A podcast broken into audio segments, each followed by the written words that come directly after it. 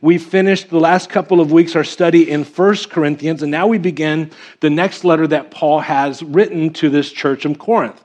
Now, Corinth was a Greek town. The, the people who were there were very different than what you'd find in Jerusalem. They come from a very, very pagan background, a number of temples, and a, a number of different things going on. And so, as, as you study, when you, you study to prepare for a book, you read a number of different commentaries. And one of the things that you find when you study the book of Corinthians is that if you pick up a commentary that's, say, you know, 50 years old, something like that, or older, when it talks about the Corinthians, it'll talk about the drunkenness, the debauchery, the immorality, and uh, things of that nature, as though that was something very distant and far removed if you pick up a commentary that say within the uh, 30 years ago about 20 30 years ago one of the things that they will all say almost universally is that it shouldn't be called first and second corinthians it should be called first and second californians.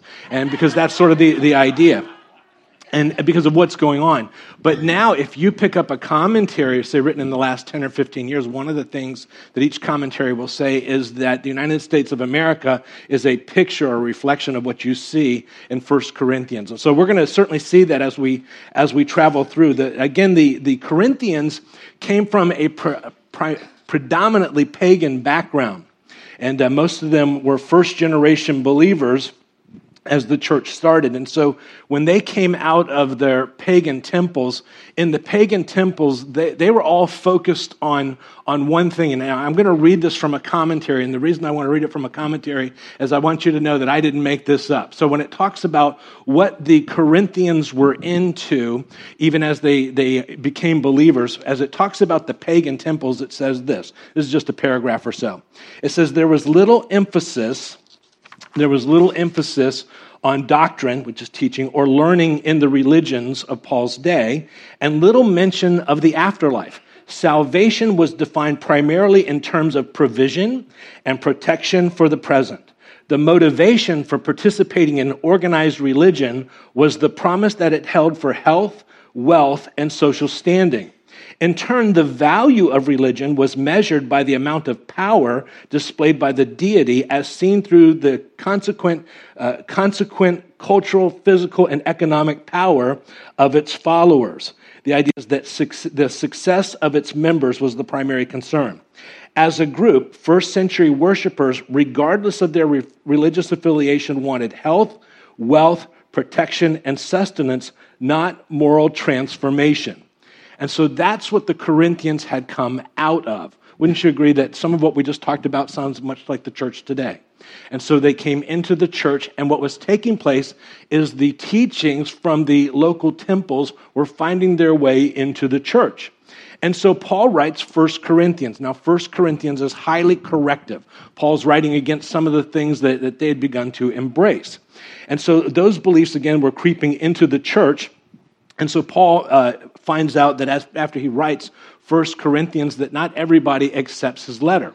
So, about a year later, he writes back to this church, and he finds that uh, many people within this church of Corinth had some had repented from the things that they were teaching, and others just began to accuse Paul. So, in Second Corinthians, Paul is going to be, for a large part, defending his ministry. So, we're going to notice some things. They're going to question his apostleship. I'm going to put a few verses up very quickly. And so, Paul will say, Paul will say, For we are not like many peddling the word of God. So Paul says, when we came there, we, we weren't trying to make a buck from you doing it. We were really giving you the word of God, uh, as opposed to what some of the teachers were doing there in the church. The next verse he says, he says, For we were not like the next verse not walking in craftiness or adulterating the word of God. And what we're going to find there is that what they were doing in Corinth is they were bringing in some of the teachings from the other pagan temples and they were bringing that into the church as though those were Christian teachings. And we'll talk about that when we get there. And then later on, Paul, as they, they question Paul's motives, Paul says, Five times I received from the Jews, that would be the religious leadership, 39 lashes, three times I was beaten with rods, and once I was stoned. And not the way you were when you were in college. Very, very different. So, so Paul says, I really didn't have anything to gain. I haven't, I haven't really profited from this thing. I'm just telling you the truth. And so, as Paul writes this letter, it's going to be the most personal letter that Paul writes as he pours out his heart to this church. One of the things that we're going to find throughout this letter is that Paul has been deeply hurt by the people that he's loved the most. Paul has poured out his life for this church, and they have responded by accusations, questioning his apostleship, all, all, all types of slander. And so when Paul writes this, he's going to be defending, but you're going to feel his pain as it comes out. You know, it's one thing to be hurt by people, and we're all going to be hurt by people. It's another thing to be hurt by somebody that you've literally laid down your life for, the people that you've been there the most. And, and when, when they hurt you, it's, it's, it's, it's a very, very deep hurt. So, you know, may, maybe uh, that person walks out of your life or you're in, and uh, you thought they were going to be there forever, or that person that you started a business with and you thought that they had the same type of ethics that you have. And all of a sudden, one day you find that their ethics are very different and, and, it, and it hurts and it's painful and you're going through that. Well, we've all been there and we've all been through that. We've all been slandered. We've all been hurt in some way. And so we're all going to be able to identify with, with what Paul says in this letter. So, Paul is going to talk today about suffering as a believer. And uh, one of the things that we're going to find is that they want to talk about success, they want to talk about uh, prosperity and things of that nature. But Paul says, no, we're going to talk about we're going to talk about some suffering and some affliction as we go. So we're going to pick it up in verse one, and uh, this is going to be kind of a fast-paced Bible study as we get into this. Verse one, he says, verses one and two, he says. Paul, an apostle of Christ Jesus by the will of God, and Timothy, our brother, to the church of God, which is at Corinth, and with all the saints who are throughout Achaia, which is the surrounding area of Corinth. Grace to you and peace from God our Father and the Lord Jesus Christ. It's interesting because we're going to find that Paul has been attacked by this church, slandered by this church, but he responds by saying, Grace to you. One of the things that we will learn as we travel through this when you operate in the Spirit, you never lash back, even when you have the opportunity to do so. So we just noticed that. Verse 3, he says, Blessed be the God and Father of our Lord Jesus Christ, the Father of mercies. Now, does your Bible say mercies? Okay, you want to underline that. We'll come back to that. And then he says, and the God of all comfort. Most of your Bibles will have the word comfort. I want you to circle that word comfort. Now, what's interesting to me is that typically when Paul writes to a church, he says something like what he would write to the Philippians church. He would say this there in your outline. He'll say, I thank my God upon every remembrance of you. That's what he says to the Philippians. To this church, you notice in uh, verse 3, he says, Blessed be the God and Father of our Lord Jesus Christ, the Father of mercies. The idea is, he doesn't say, I'm thankful to God in every remembrance of you. He says, You know, when I think of you, I, I thank God that he's the, the Father of mercies because you, you really need mercy. And, uh, and so that'll be something that we'll notice as we travel through. So let me read verse 3 again, and then we're going to jump into verse 4. And verse 4, I've put there in your outline, verses 4 through 6, and we're going to unpack it as we go. Verse 3 says, Blessed be the God and Father of our Lord Jesus Christ, the Father of mercies, the God of all comfort. Now, there on your outline, I put verses 4 through 6, which is going to be the, the main part that we look at today. And as we travel through this, I want you to do two things. When you come to the word comfort, or comforted or comforts, I want you to circle that. When you come to affliction or uh, sufferings, I want you to underline that. And we'll see why as we travel through. So, there in your outline, we begin. He says, The God of uh, all mercies, who, who, in verse 3 ends with by saying, The God of, of mercies, the God of all comfort. Then in verse 4, he says, Who comforts, and I've put a, a circle around that, comforts us in all our affliction, underline affliction, so that we will be able to comfort, and I've circled that, those who are in any affliction, I've underlined that, with the comfort, circled that, with which we ourselves are comforted. I've circled that by God. For just as the sufferings, I've underlined that, of Christ are ours in abundance, everybody underline that word abundance, we'll come back to that. So also our comfort, circle that, is abundant through Christ. But if we are afflicted, underline afflicted, it is for your comfort, circle that and it's for your comfort and salvation. Or if we are comforted, circle that, it is for your comfort, which is effective, and we'll come back to that word, in the patient enduring. I want you to underline the word patient enduring of the same sufferings, underline sufferings, which we also suffer. So, again, this is a church that wants to talk a great deal about success, finances, winning. But Paul says before we talk about any of that, we need to talk about affliction and we need to talk about suffering. And uh, I had you underline affliction and I had you circle uh, the, the, word comfort. And the reason for that is there's going to be this back and forth with that. Because apart from affliction, you, you never have need of comfort. And it's only if there's affliction or difficulty that you ever have a need of comfort. So Paul's going to put those two together. And then I wanted to just highlight real quick. You notice there in your outline, if you travel just a little bit further, I have the word affliction, and I have the definition for that. The, the Greek word there is thalipsis. Does everybody see that? Thalipsis, which is a, a pressing, pressing together or pressure. And then I want you to underline this last part. It says, the distress of a woman in childbirth. Thalipsis is the term that's used of smashing a grape when you want to make wine. So that if you've ever seen the, the old movies where they, the women get into the vat and they stomp on the grapes and the grapes, just, you know, they're smashed. That's the idea. When the Bible talks about the great tribulation, the word tribulation is thalipsis in the original language. And so when this talks about this, this affliction, it's interesting to me, and I had you underline it in Thayer's dictionary. It says this it says, the distress of a woman in childbirth, and you underline that. Now, the reason I wanted you to underline this is because what this word conveys is, is a distress that you just can't walk away from. 2,000 years ago, when a woman was ready to give birth and all of a sudden labor began, she couldn't just say, You know what? I don't want to do this. I'm just going to walk away from this. I'll deal with this another time. It was like that baby is going to come out. There's nothing you can do. The only thing that you can really do is endure it. And you don't know if it's going to be a 20 minute labor or a 20 hour labor. And so it's just, all you can do is just go through it. That makes sense so far? And so this, that's why in verse 6, there on, the, on your outline, find verse 6, and he says, he says, but if we are afflicted, it is for you, it is for your comfort and salvation, or if we are comforted, it is for your comfort, which is effective in the patient enduring of the same sufferings, the patient enduring of the same sufferings. And, and so, what you're going to find is that God is going to allow you as a believer at some point in your walk with the Lord to be in a situation that's going to be painful, and there's going to be nothing that you can do but just endure it. And so, I want you to write this down. This kind of affliction can only be patiently endured. Does everybody see that? And, and, when I say that, what that means is that this is going to be very different than what the world will tell you to do. Uh, the world will tell you to visualize your way out of it. The world will say set goals to get yourself out of it. Some people in the world will say take massive action to get yourself out of it. But this is the type of affliction that, because God is involved in it, when you're in it, there's nothing that you can do to get you out of it. The only thing that you can do is patiently endure it. So, just a little uh, show of hands. Has anybody ever been in that situation before? Yes, I see that hand in the back. Thousands of hands are going up all over the auditorium. It's just going to happen the way that it's going to happen.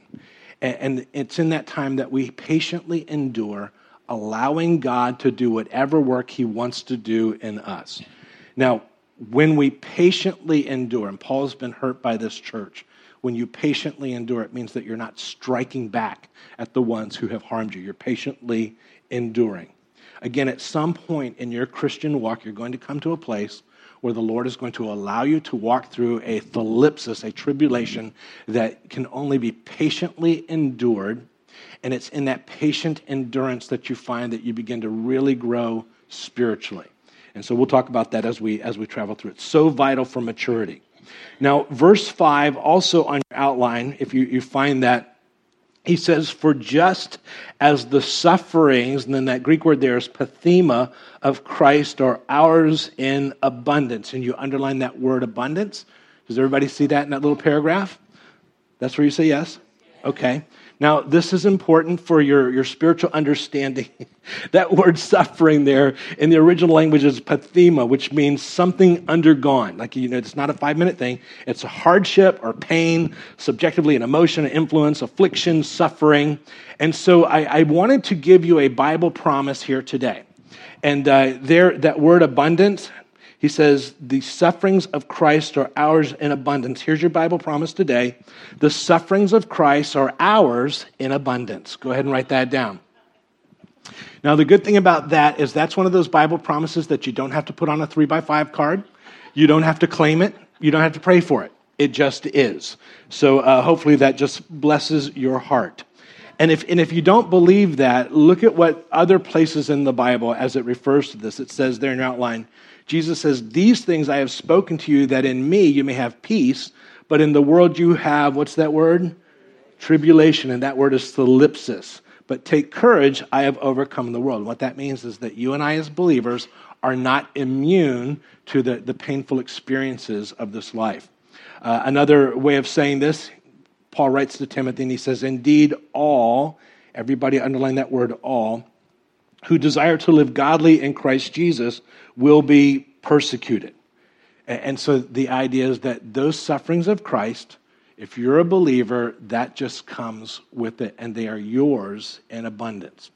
Anybody get excited about that promise? Yeah, me neither. Anybody experience that promise? That was weak. Very weak. Verse 4 again, he says, Who comforts us in all our affliction. And where he says comforts, that word there is parakaleo. Does everybody see that word? Parakaleo. Now, that word parakaleo in the original language, and uh, you'll have the word comfort, comforts, comforted, and it's all the same word. It's just a, a little bit of a difference in the tense, but it's the same word. And so it means there in your outline from Thayer's Bible Dictionary, it means to call to one side, to come alongside, to console, to encourage, to strengthen by consolation, to comfort. And, and, so, this comfort here is this coming alongside to give consolation, to, to, to strengthen us, and to give encouragement.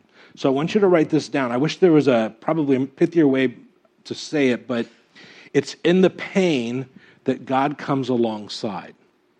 That's where you begin to experience Him giving that. So without the affliction, without the thlipsis in our life, that, that crushing, we, we never have any reason to ever experience God's comfort. God's comfort only comes when we're going through those difficult times. So here, that word is parakaleo. And uh, how many of you, especially if you've grown up in the church, you've ever heard the Holy Spirit uh, referred to as the paraclete? Anybody here ever heard that? Some of you have been Christians for, for you grew up Baptists. Baptists. Okay. Yeah. So you, so you knew this. Okay. So so all of us uh, former Baptists we know this. But the, one of the things that you'll find in the in the uh, that the Holy Spirit is commonly referred to as the Paraclete. Same word parakaleo, just slightly different with the tense. As a matter of fact, some of the old Bibles, the Douay-Rheims Bible in John 14, Jesus is speaking, and he says, "I will ask the Father." And he shall give you another paraclete. And that word just means comforter or, or helper, that he might abide with you, that is to come alongside forever. So that's why, if you've ever met a believer who's going through a very difficult time, the bottom has fallen out of their life, the, you know, one, one member of the relationship has left, the finances have fallen apart, and, and you speak to them and, and you notice that in them there's this incredible peace in the most horrific time.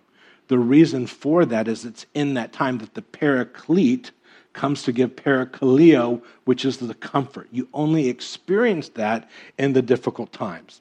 Does that make sense? Now, I think on the, the back of your outline, uh, I'm going to read from the paragraph on the front of your outline, or you can read from your Bible, but, but I, I, verse 4 again, he says, Who comforts parakaleo, us in all our affliction. There's that word thlipsis. And I want you to underline this little part here where it says, so that we will be able to comfort. So that we will be able to comfort. Then it says, those who are in, and I want you to underline the word any, any affliction, with the comfort with which we ourselves are comforted. So here's what this means. He says, God will come and comfort us in our affliction so that we will be able to comfort others in any affliction. Now, here's what this means. You want to write this down. God never wastes a hurt, He never wastes a hurt. It doesn't mean that God sends the hurt, but he doesn't waste the hurt. The idea is that when you walk through it, he comes alongside of you. He promises to take that and to write that into your life story, and then that becomes part of what God wants to do.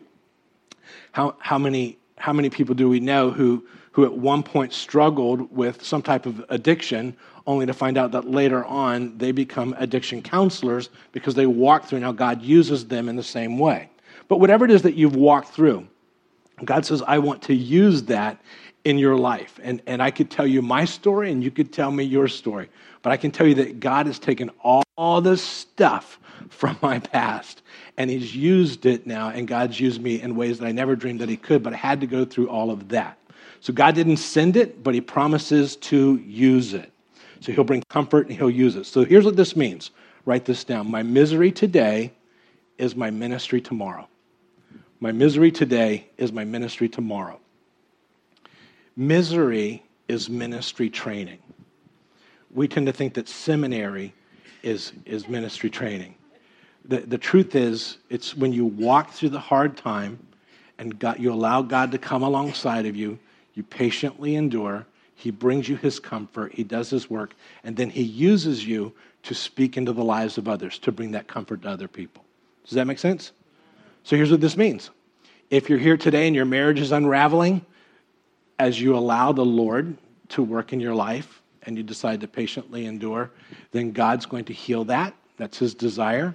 And he's going to use you to speak into the lives of other people who are going through a difficult time. If the, the bottom has fallen out of your life financially, then God wants to use you later on to minister to people who are going through the same thing. Make sense? And so that's what he wants to do. So if you're wondering, why am I going through this? Well, here's why. You're in ministry training for what it is that God wants to do in your life. Just, just what he's doing.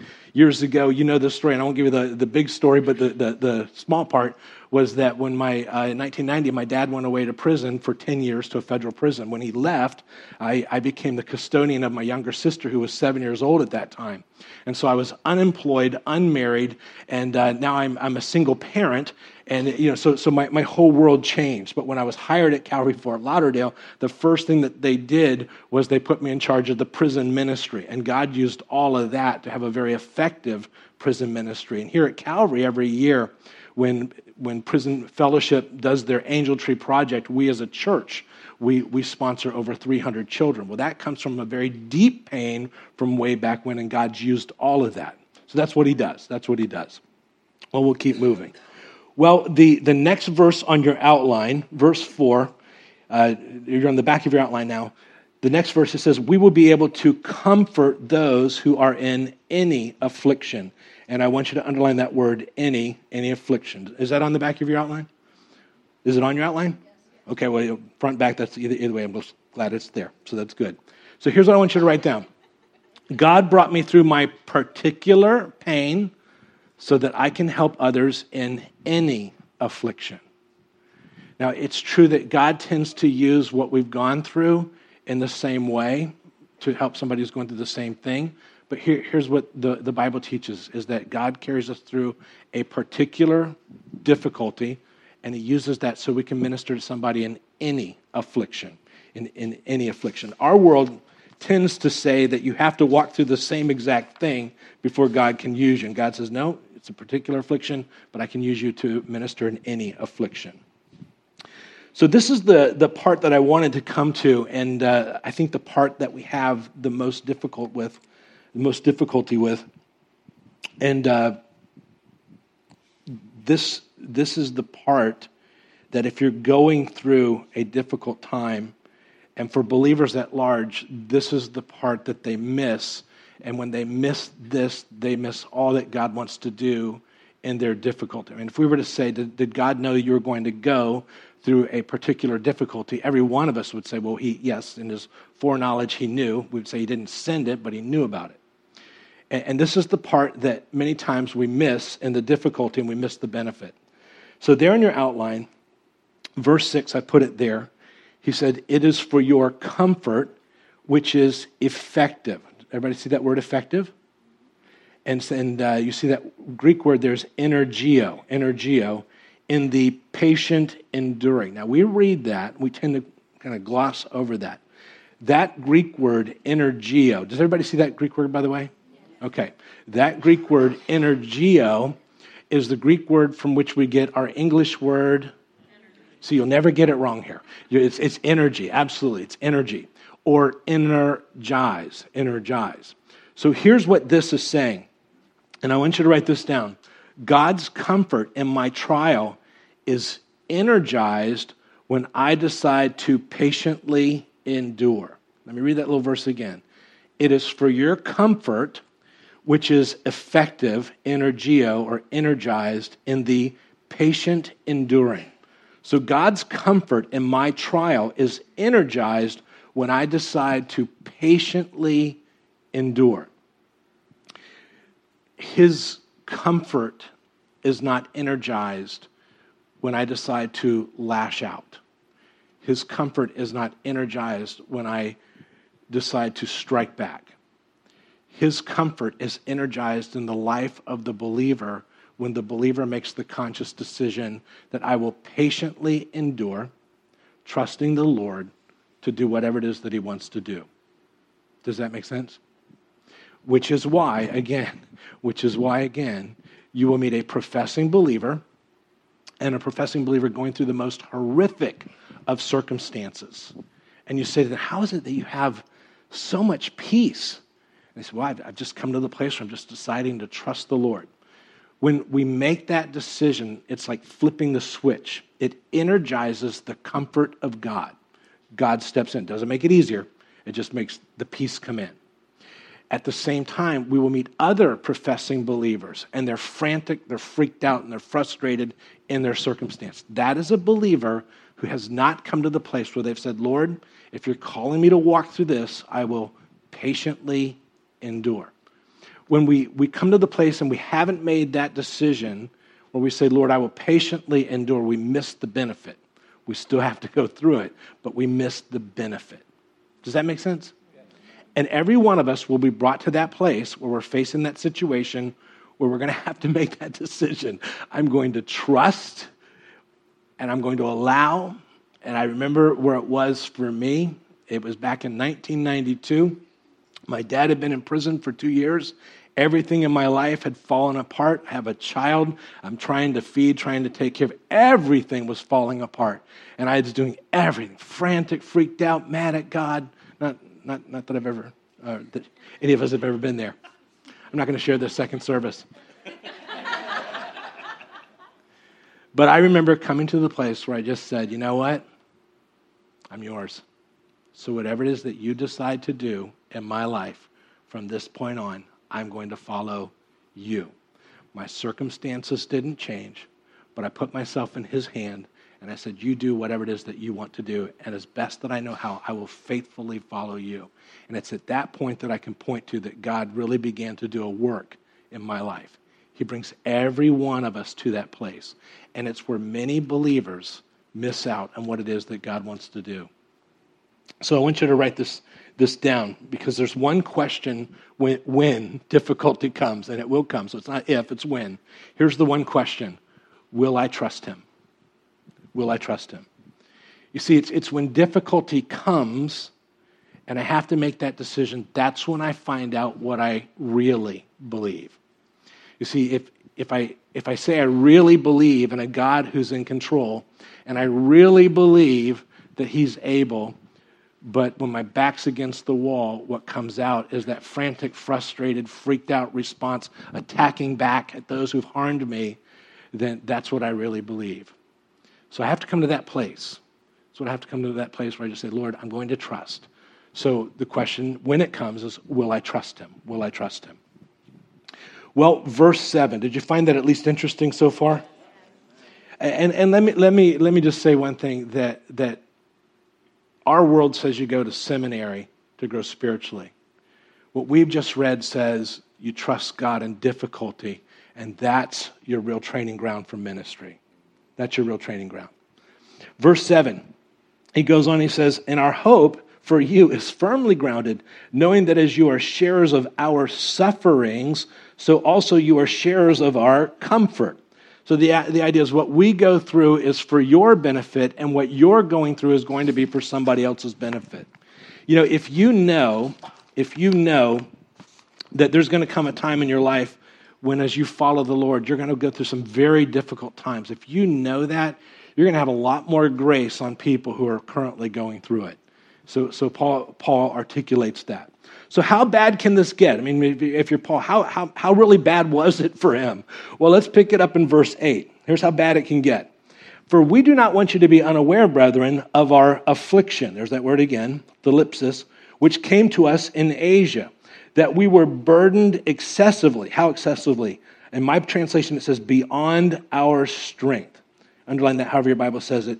So that we despaired. And I want you to underline that word despaired most major Bible translations that we have use the word despair there, despair to despair. Does your Bible say that?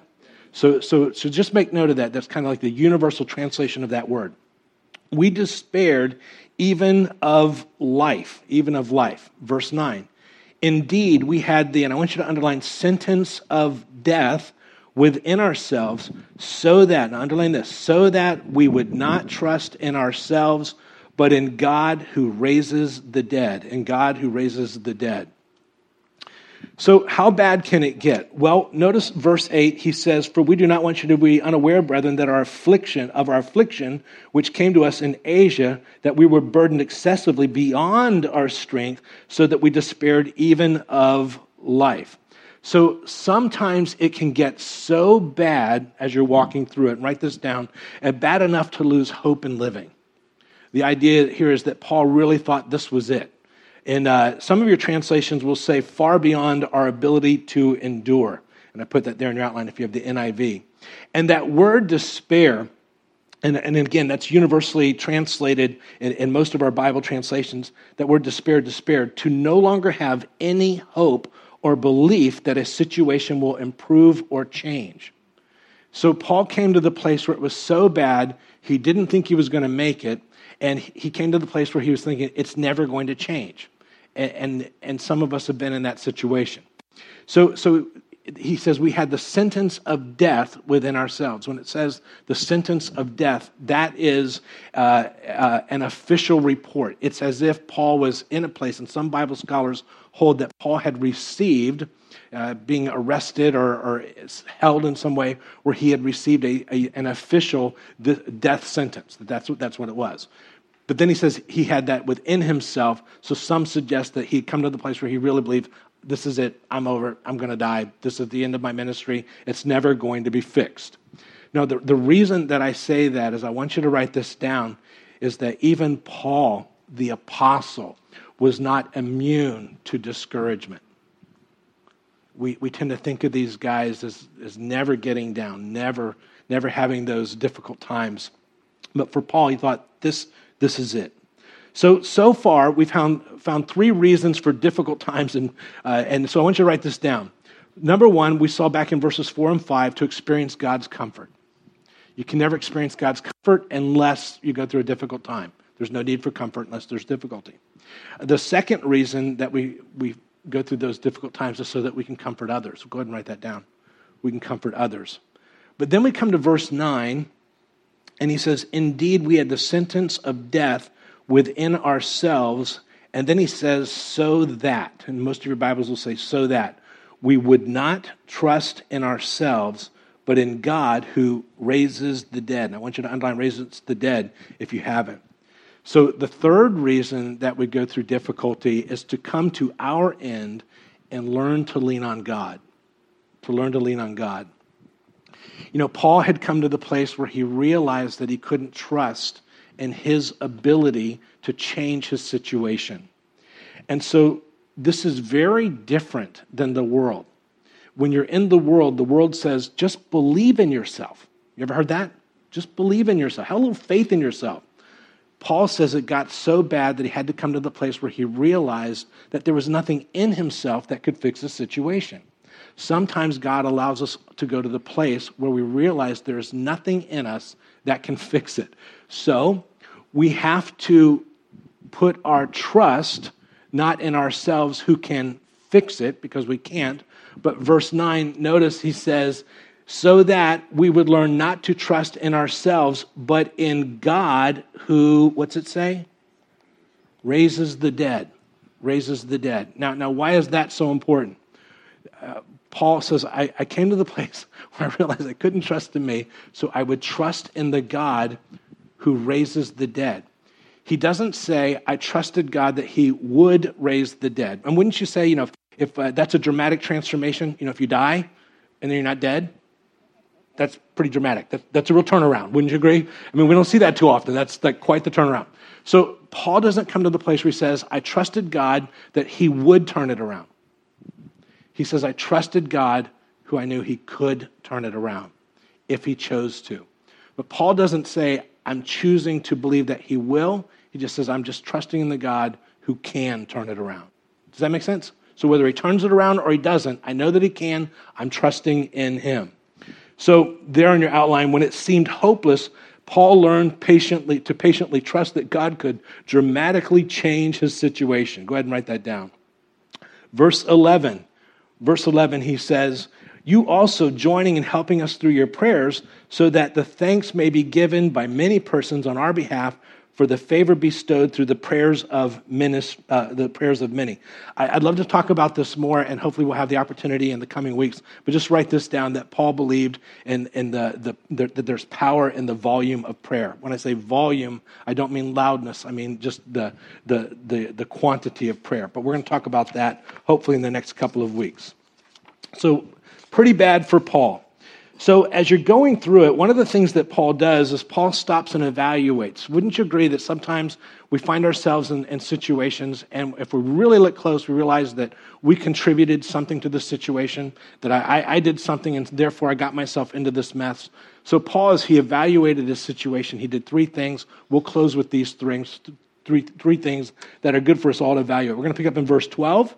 And in verse 12, he says, For our proud confidence is this, the testimony of our conscience, underline conscience, that in holiness and godly sincerity, not in fleshly wisdom, but in the grace of God, we have, and most of your Bibles will say conducted, underline that word, however your Bible says it, ourselves in the world, and especially toward you. For we write, underline that, nothing else to you than what you read and understand, and I hope that you will understand until the end. We'll pick this up here next week, but just very, very quickly, in the midst of it, Paul decided to evaluate to see if he did something to create the situation. So the first thing that he did, he says, I checked my conscience. And I had you underline that, verse 12. For our good confidence is this, the testimony of our conscience.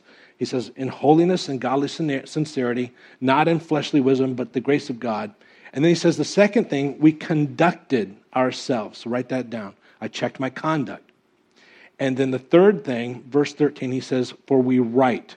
And uh, go ahead and write down, I checked my communication. Did I miscommunicate something? Did I, did I say it in the wrong way? Paul says, No, I, I was pretty straightforward. We're going to pick it up there next week. But, but as we wrap up this today, my encouragement to each and every one of us is first of all, just know that if you're a believer, there's going to come a time when the bottom is going to fall out. You're, you're going to face you're going to face that suffering, that difficulty. And he says, for the abundance of Christ, Christ's sufferings are in abundance, is what we have. It's in that time that we have to make a decision. Maybe you're here today and you're facing that. And maybe the, the, the temptation is to lash out, to fight, to strike back. And maybe today, what the Lord's telling you is maybe for the first time in your life, as you walk through this difficulty, to really trust in the God that you, pre- that you profess to believe in. And decide that, Lord, if you're calling me to patiently endure it, then as your child, I'm going to patiently endure. And I will place my trust not in myself, but in the God who raises the dead. Not that you're going to raise the dead, dramatically turn around the situation, if you do, great. But if you don't, I'm still trusting in you. It's when you come to that place that you energize His comfort in your life and His peace steps in.